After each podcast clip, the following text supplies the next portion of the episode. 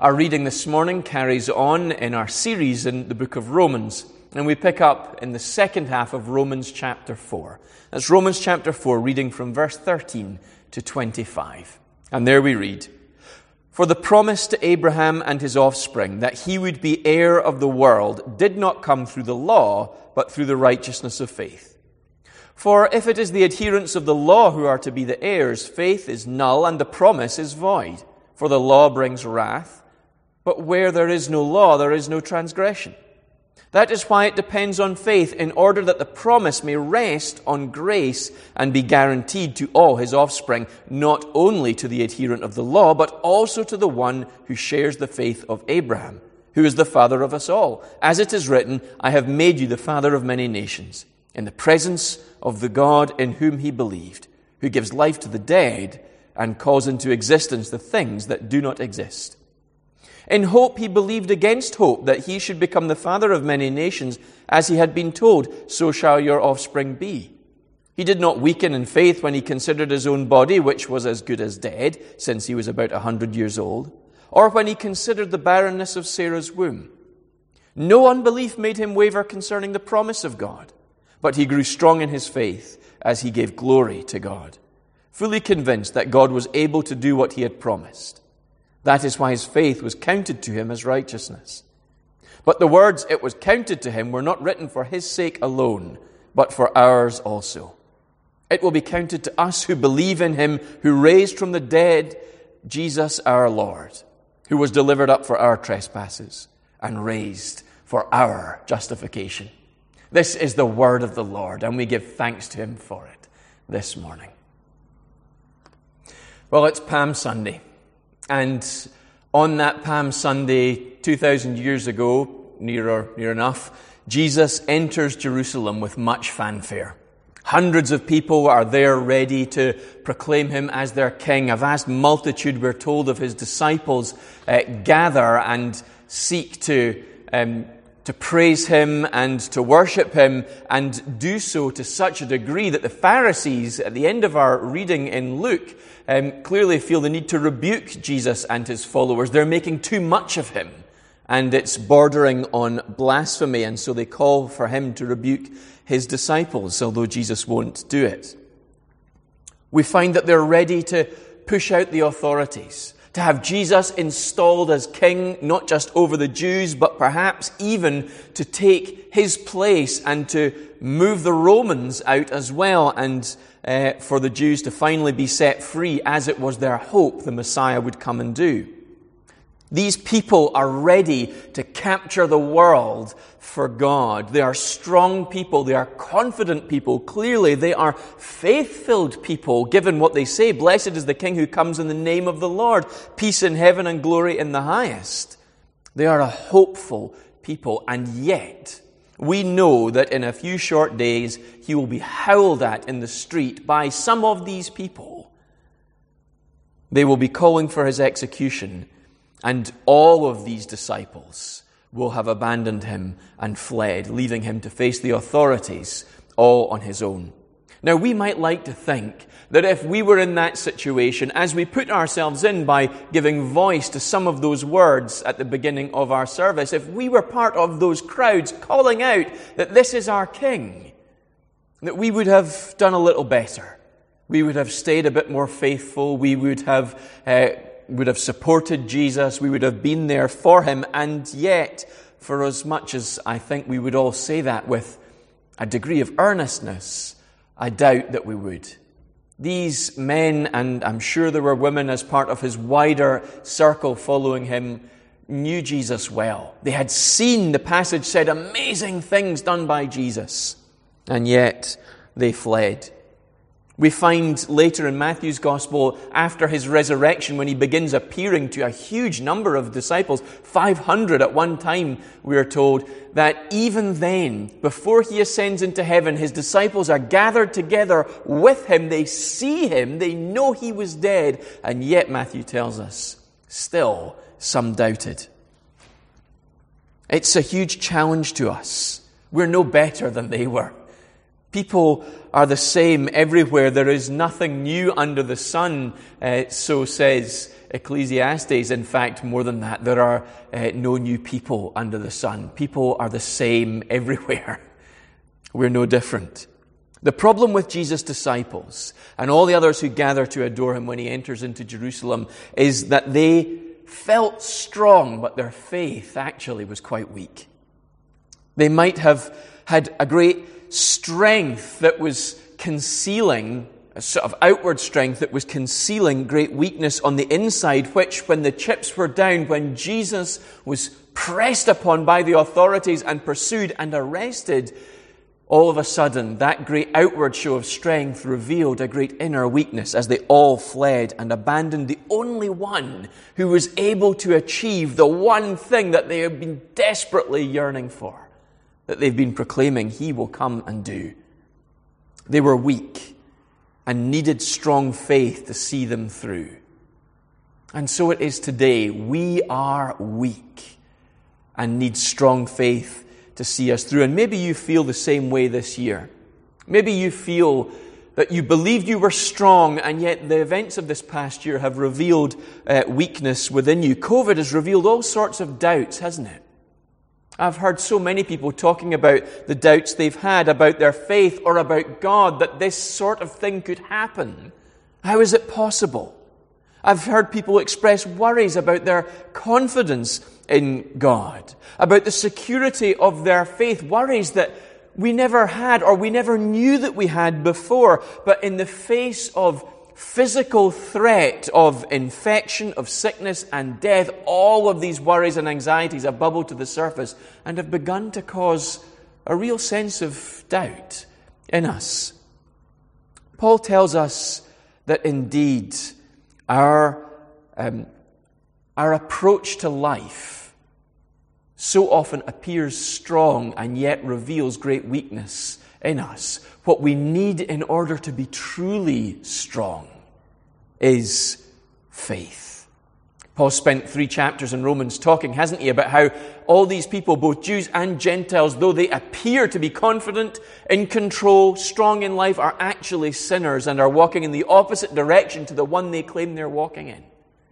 And now he has been holding up in Romans chapter 4 Abraham as the great exemplar uh, of faith. Not that Abraham is perfect, that we should be like him, but he believes in a perfect God. And that is whom we should pursue as Abraham uh, pursued.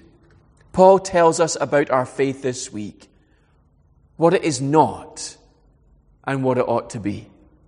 And he helps us to put our present situation in context so that we might be strong, even through the most difficult and dire of circumstances. And he tells us um, in our section this week, beginning in verse 13, that our strength lies not in who we are, not in our nature or our character, but in what we are given. This is the first great challenge to us. Because we want to be strong. We want to be confident. We want to be in control. And Paul makes it clear that that simply isn't the case. It's not been the case for anyone that God has called. And so he appeals to Abraham. And in verse 13, he says, For the promise to Abraham and his offspring that he would be heir of the world did not come through the law and Abraham's obedience to the law through his strength, through his character, but through the righteousness of faith.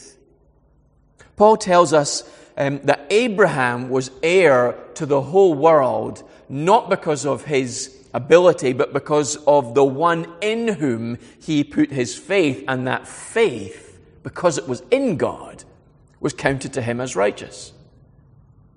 And so we find that this promise that's given to Abraham, and we find on through verse 14 into the rest of the passage, to his offspring, is delivered on the basis of faith. But who are his offspring? For the promise to Abraham and his offspring that he would be heir of the world. Who is the offspring? Well, Paul's already dealt with that in the previous half of chapter 14, hasn't he? He's reminded us that we are all true children of Abraham if we share that same faith that Abraham had. Not that we put our faith in Abraham or that we try to be like Abraham, but that the faith he had in God is the same faith that we have in God. That God will be our Savior, that God will be sufficient for us, that God will forgive us our sins if we ask Him to. And God does through the sending of Jesus. Jesus comes and pays for our sins on the cross, if we remember from uh, chapter 3 into chapter 4, so that God might be just and punish sin in Jesus and not in us, and be the justifier of many, so that we are raised up to life. We are um, those who have had our sins removed and paid for and now stand right before God because there's nothing left for us to pay for. It has all been dealt with by Jesus. And in verse 11 and 12 of chapter 4, Paul reminds us that we are all, in light of that faith, the offspring of Abraham, regardless of whether we are Jews or Gentiles. It makes no difference. And so we find that the promise to Abraham and to his offspring those who placed their faith in Christ for their salvation, that he would be heir of the world, didn't come through the law, but the righteousness of faith. The heir of the world. What is Abraham heir of? Because God at no point in the Old Testament, in Genesis, in any of the times he met with Abraham, promised him the world. Well, we find in this Paul summarizing two things. Firstly, summarizing what God promises Abraham in Genesis. So in Genesis 17, for example, where God meets with Abraham and promises that Abraham, um, building on chapter 12 and on chapter 15, will be the father of a great nation, a nation beyond numbering. The stars in the heavens, the sand on the seashore, so shall the number of your children be. They will be innumerable. But this is impossible because Abraham's old and has no children, and Sarah can't have children, and they're both advancing in years. And God promises that they will be a nation, that they will be set apart for Him, and He will be particularly concerned with them. He will devote Himself to them, and they will devote themselves to Him. He will be their God, they will be His people. He will give them a place of rest, a land in which to belong that will um, be somewhere for them to be safe and secure, to be His people in. And they will be a great blessing to all the nations of the world. And summarizing all of these things, Paul is saying, God is promising Abraham what? Everything. The world. Now, this is not just Paul binding together all of these promises. It's also Paul giving expression to something which had become part of the Jewish understanding round about the time uh, of, of Jesus and of Paul's ministry, of, of the, the writing of these letters, and that was uh, that the promise to Abraham of uh, a, a, land and a nation and, um, and uh, to be the source of a blessing for everything was, in fact, a promise to inherit the entire world. We find this in other Jewish writings outside of the Old Testament that it had become relatively common for the Jews to understand that this is actually the end of the promise to Abraham. And we can understand that, can't we? In light of um, all that Jesus came and accomplished, we find that there will be a new heavens and a new earth. The whole world will be reformed and made new and brought in submission to Christ ultimately. And so Paul is expressing that here neatly, succinctly. And when he does so, we find that this promise comes first to Abraham, but then also to us. For the promise to Abraham and his offspring that he would be the heir of the world didn't come through the law, but through the righteousness of faith. And that's a big challenge for us, as it was for the folks in Paul's day. But how does this come to us? Well, John Stott very helpfully put it this way in his uh, little commentary, uh, devotional commentary on this passage he says that it comes down to faith, not obedience to the law, but to faith. That's what Paul says. And John Stott says this the language of law that says you shall demands obedience, but the language of promise that says I will demands our faith. And that's exactly what Paul is saying here is God is, is uh, making Abraham the heir to these promises, not because of his obedience to the law that says you must obey X, Y, and Z, otherwise I will take these promises away. He is saying to Abraham, I will deliver these promises to you. Therefore put your faith in me that I will do as I have said. And so we find ourselves as the offspring of Abraham bound up in these same things. It is not our obedience to the law that sees us receive these great blessings. It is our trust that God has said He will do it. That is what the challenge for us is today to live in light of, and this is the source of our strength. Because if it's all bound up in you shall obey the law, then it comes down to how well we can do it, how strong our character is, how holy and righteous we are. And Paul spent three chapters saying we're not holy and righteous. It can't be done. Instead, we must understand that obedience to the law is good, but it comes secondary. It comes after our faith because God has said, I will. I will deliver these promises to you and then go and live lives characterized by your trust in my promise. And we'll come on to that later in the passage. Do we see the amazing nature of that and these promises? Nationhood, a people to belong to. We are saved into a family that love us and support us and care for us that we are given a place of rest, not simply a piece of land at the end of the Mediterranean, but we are given the whole world in which to live. Wherever we go, we are God's people. And wherever we gather together with other people like us, we are part of one family worshiping God, and we are given a God to worship, and we do so by going out into the world and being a blessing to the nations. This is amazing. This defines our whole lives. It puts everything we do into perspective. There is no angst for us about what God wants me to do. Does He want me to go and be a dentist or to be a street sweeper? Or should I maybe not work at all and, and give my time to raising kids or, or, or grandkids? Or for us, there is no real sense, I think, of anxiousness about is God wanting me to do this or that? That we are given the freedom to go into whatever area of life is before us as seems best to us, knowing that wherever we go, we are to be a nation set apart for God, not like the world, given over to worship and praise wherever we go, whatever we do, and to be a blessing to the nations by spreading the good news of the gospel. That completely reorganizes our whole lives. And do we labor to know these promises here and now? And acknowledge that we'll never receive them in full until Christ returns, but to recognize that we are to see these things worked out here, in Ladywell, in Livingston, in West Lothian, or wherever it is you are. That we are to to bless our brothers and sisters because we've been transformed by an amazing Savior who's taken out our heart of stone and given us a heart of flesh so that we can love and live for God and do so by serving one another.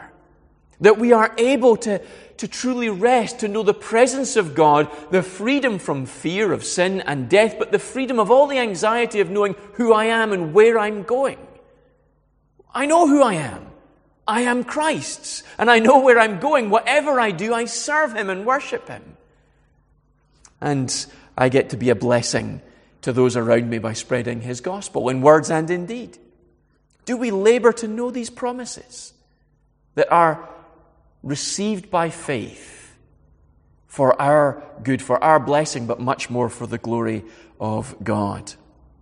Our strength doesn't lie in how well we obey but in the one that we place our trust in. He has said He will do this. He will place us somewhere for a purpose, and He has done. Do we trust in that God so that wherever we are and whatever we go through, we will be sustained, knowing He is leading us for His plans and His purposes? Our strength then grows by receiving the promises of God by faith in verse 14 through to 22. Paul tells us that our faith in God through Christ is how we receive the inheritance promised to Abraham. But what does that actually mean practically? Putting our faith in God, Paul tells us, is trusting that He will do as He said, which then leads to our obedience. This is where the law fits in. It reveals our sinfulness, but it also is then a guide for us to live by now that we have put our faith in Christ for our salvation. If what God has said is true and we are to have Abraham's faith, then this leads to a number of implications. We are to put away sin, to repent of our sins, to confess them to God, and to ask for forgiveness. This is the means by which we uh, have ourselves put right by God, because what holds us back from following God is sin. And that is what God sends Jesus to deal with. And so as we repent, as we desire to put sin away and turn from it and live a new kind of life, so we begin to express our faith. We begin to live it out, to work it out. We ask for forgiveness. It is the beginning, the grounds of our faith. We find that we then are called to love God and rely upon Him to deal with our sin and strengthen us. And we find this very much marked in Abraham's life. So at the beginning of Abraham's journey with God, as God begins to establish his covenant with him, um, God makes a covenant by uh, separating, taking these animals, cutting them in two, and going through the pieces of these animals, which is a very ancient way of uh, agreeing something with someone, making a covenant with someone. If I break my promise to you, may I be chopped up like these animals have been chopped up. That's the idea. And God, in that passage in Genesis, doesn't go with Abraham through the pieces of the animal as two people swearing together. God goes alone. So that if Abraham breaks the covenant promise, or if his heirs break the covenant promise, we find it is God who will be the one who bears the penalty. And so it is. So we break covenant with God. We break the promises of God. Abraham breaks covenant with God through uh, failures and frustrations, and God is the one who then is stricken for our sins, for Abraham's sins. We turn from those sins. And we then rely upon that God, and we see Abraham recognizing that he is an old man. He has no children of his own. His wife cannot have children. It is impossible for them to have children. And yet they love God and rely upon him to deal both with their sin, but to strengthen them because they've been given something to do by God, and it's beyond their ability to accomplish. Abraham knows this. It comes out with some of his conversations with God. What am I supposed to do? How is this supposed to work? I don't have any children, God, and the promises are all going to fail because of it. And so we find Abraham relying upon God and loving Him, placing his confidence in Him. And then we find him serving God that Abraham might grow and see the promises actually worked out. And so it is with us. We serve God so that we might grow in our faith and in our understanding and see his kingdom expand. And we find that uh, in these verses that Abraham did not weaken in faith when he saw how impossible it was for them to claim the promises of God. No unbelief, verse 20, made him waver concerning the promise of God, but he grew strong in his faith as he gave glory to God, fully convinced that he was able to do, that God was able to do what he had promised. That is why his faith was counted to him as righteousness. And so we find Abraham entering into all the circumstances of his life in the knowledge that as he serves God, God will work things out. I don't know how it's going to work out, but he does. And so he grows in the strength of his faith. And this gives glory to God that one who can't see how the end could possibly come continues on in that path. And so God's kingdom grows. We find the Son does come. And today we see the, the, the, blessing of that, that a number almost beyond counting in all of those millennia since Abraham walked this earth have become part of God's family. It's not going to be easy. We know that from Abraham's life. Look at all the things he has to deal with. He has to leave everything in Ur of the Chaldeans, traveling all over the ancient world. He becomes a nomad. He has to have children, which he can't have. He has to then, when Isaac eventually does come and this great blessing is brought into his life, God calls him to sacrifice his only son, which surely means the end of the very promises God has given to him. It's just impossible situation after impossible situation. And yet we know for all of the difficulties Abraham endures, the division within his family between Sarah and Hagar, uh, one of the servants of his household, and the having a child with Hagar, which then results in great strife, and all of that doesn't cause him to waver. He did fail from time to time. There were ugly parts of his life and his experience, and yet the pattern, the trend of his life was always in one direction. He grew in his faith and in his strength and glorified God as a result as he walked through it all. And as we cling to God in hard situations, it is the same for us that our strength grows by receiving the promises of God, not in light of our obedience, but by faith. We cannot see how it will possibly come about that God will lead us through this circumstance because it's so difficult, and yet He does. We cannot understand how God could take this thing from me, whatever it might be a job, um, a, career path, a, a home, a family member, whatever.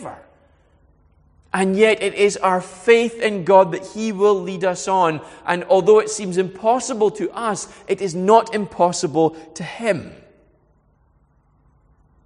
And so we give glory to God as we hold on to the promises of God, confident that we can't deliver them ourselves. But God can, because impossible situations make no difference to God, and so we glorify Him. And not only that, we grow in strength.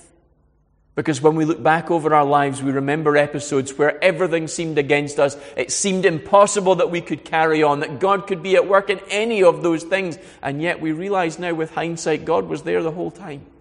He was at work in it all. And so our experience and our wisdom grows. And so does our faith, because we are much more confident now. We've seen the waves of difficulty come, and none of them have overwhelmed us.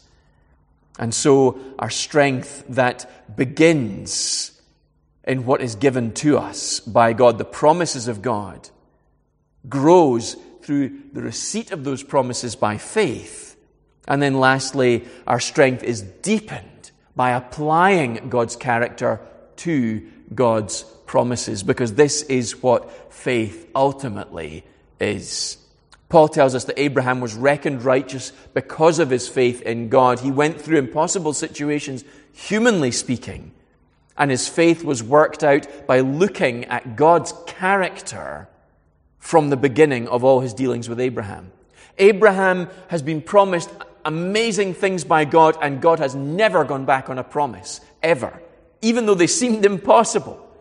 God hasn't gone back on a promise. God has always provided ways for Abraham to fulfill God's desires. Even though Abraham has sort of flapped around and made mistakes at times, there has always been a way for him to be faithful. God has always provided that means, even though it may have cost Abraham a lot. The way was always there. God has protected Abraham through many situations where in a moment his circumstances could have changed. The Pharaoh of Egypt could have had him executed on a whim. Abimelech could have had him um, stripped of all his wealth at, just on a whim.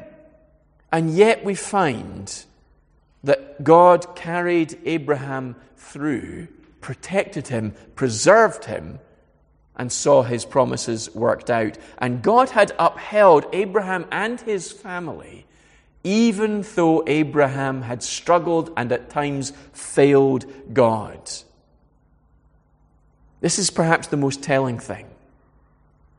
Abraham had doubted. Abraham had questioned. He hadn't understood. He tried to work it out in his own strength, and it had all gone horribly wrong. Look at the situation with Ishmael. They tried to figure out how to bring along a son instead of relying on God to work out his promises, and it ended terribly. Hagar and Ishmael are cast out and become a thorn in the side of Israel forever, even down to today.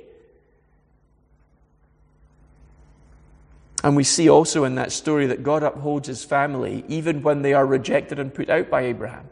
Ishmael is still blessed because he's a son of Abraham's, even though it resulted in great difficulty for God's people.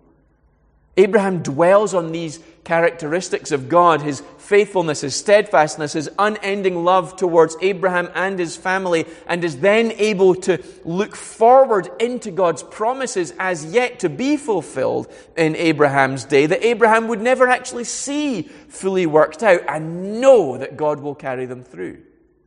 And so his faith grows deeper.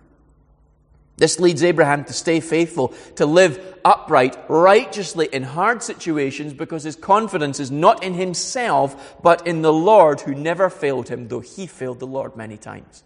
And this is the story of Israel through the Old Testament, the church in the New, and our experience today. We fail God many times, and yet God stays faithful.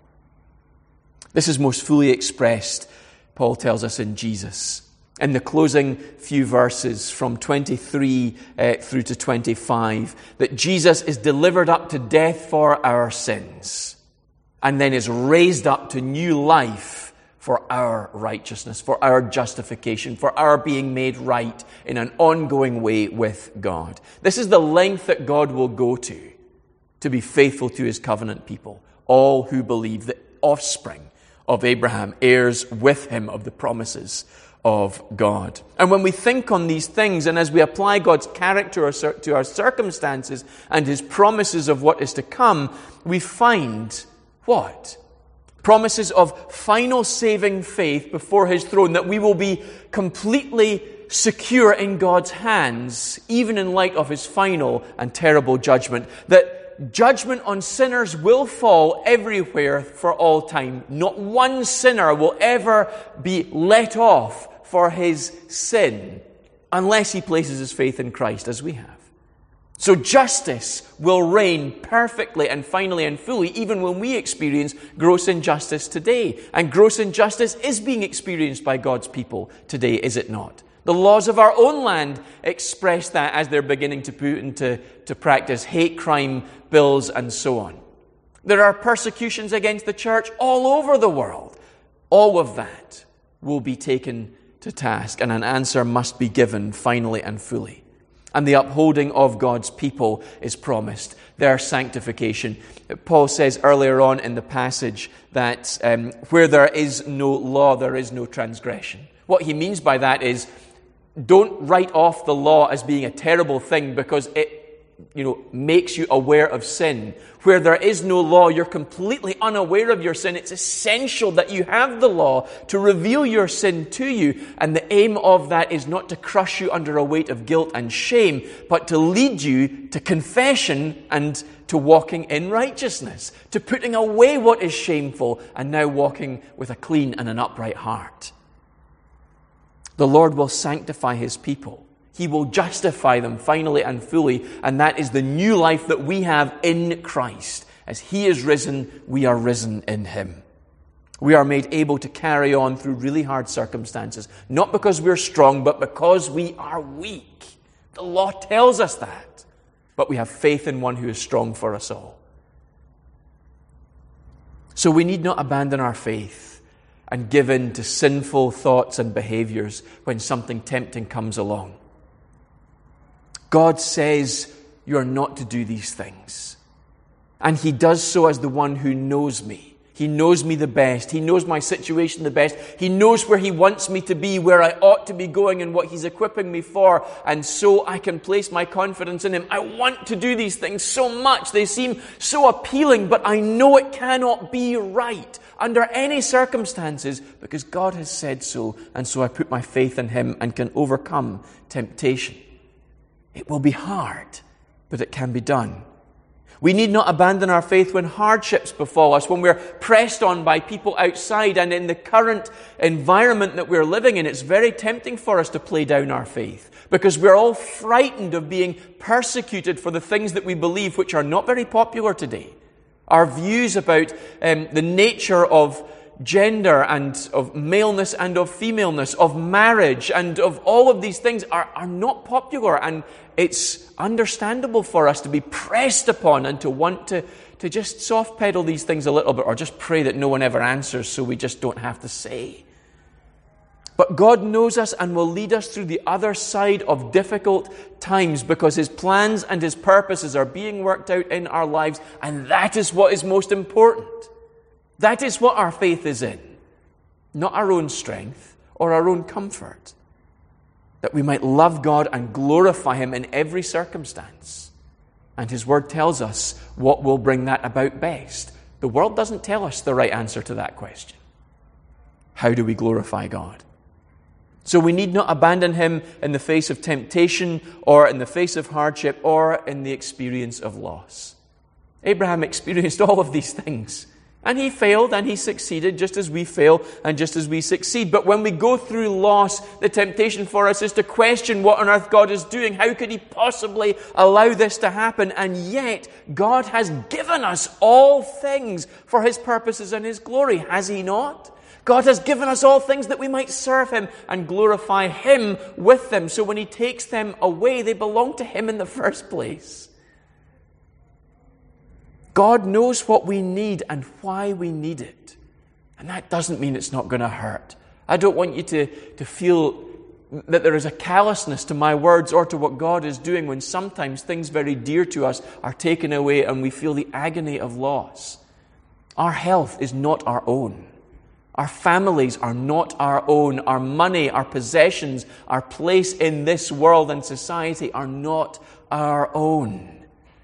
And when they're taken away, it's right that we continue to glorify God, for the Lord has given and the Lord has taken away. Blessed be the name of the Lord for he is accomplishing his plans and his purposes. Though we would like to think, going back to the very beginning, that we were better than the disciples who welcomed Jesus into Jerusalem and then abandon him or call out for his crucifixion as he um, then goes on to, we probably aren't. Because we, like them, are not strong. We want people to think we're strong, but we're not. We want to think we're strong ourselves, but we're not. We're weak. But we have a strong Savior so let us overcome, let us conquer all things this week, not by our strength, but in the faith that is given us. Let's pray together. Heavenly Father, we give you thanks for your goodness to us, for the many blessings that you have poured into our lives as you poured into the life of Abraham. And Lord God, help us to see that our success in claiming those promises and receiving them is not our ability to do well and to earn them. Paul has made so much effort to, to have that notion torn away from us, and yet we cling to it because we want to do well. We want to be seen as strong. Lord God, help us to see that we are indeed weak and we need a strong Savior and we need faith in Him. And we thank you, Lord, that we do have faith in a strong, a mighty Savior who has conquered sin and death and gives us these great blessings as part of our faith in Him. Lord, send us out this week, Lord, to do all things in the faith that you have given us in Christ Jesus, who was able to do what we were not able to do. So, Lord, help us to walk in our faith and to be your faithful children. And Lord God, we ask it all in the name of Jesus Christ, our Lord and our Savior. In his name we pray. Amen.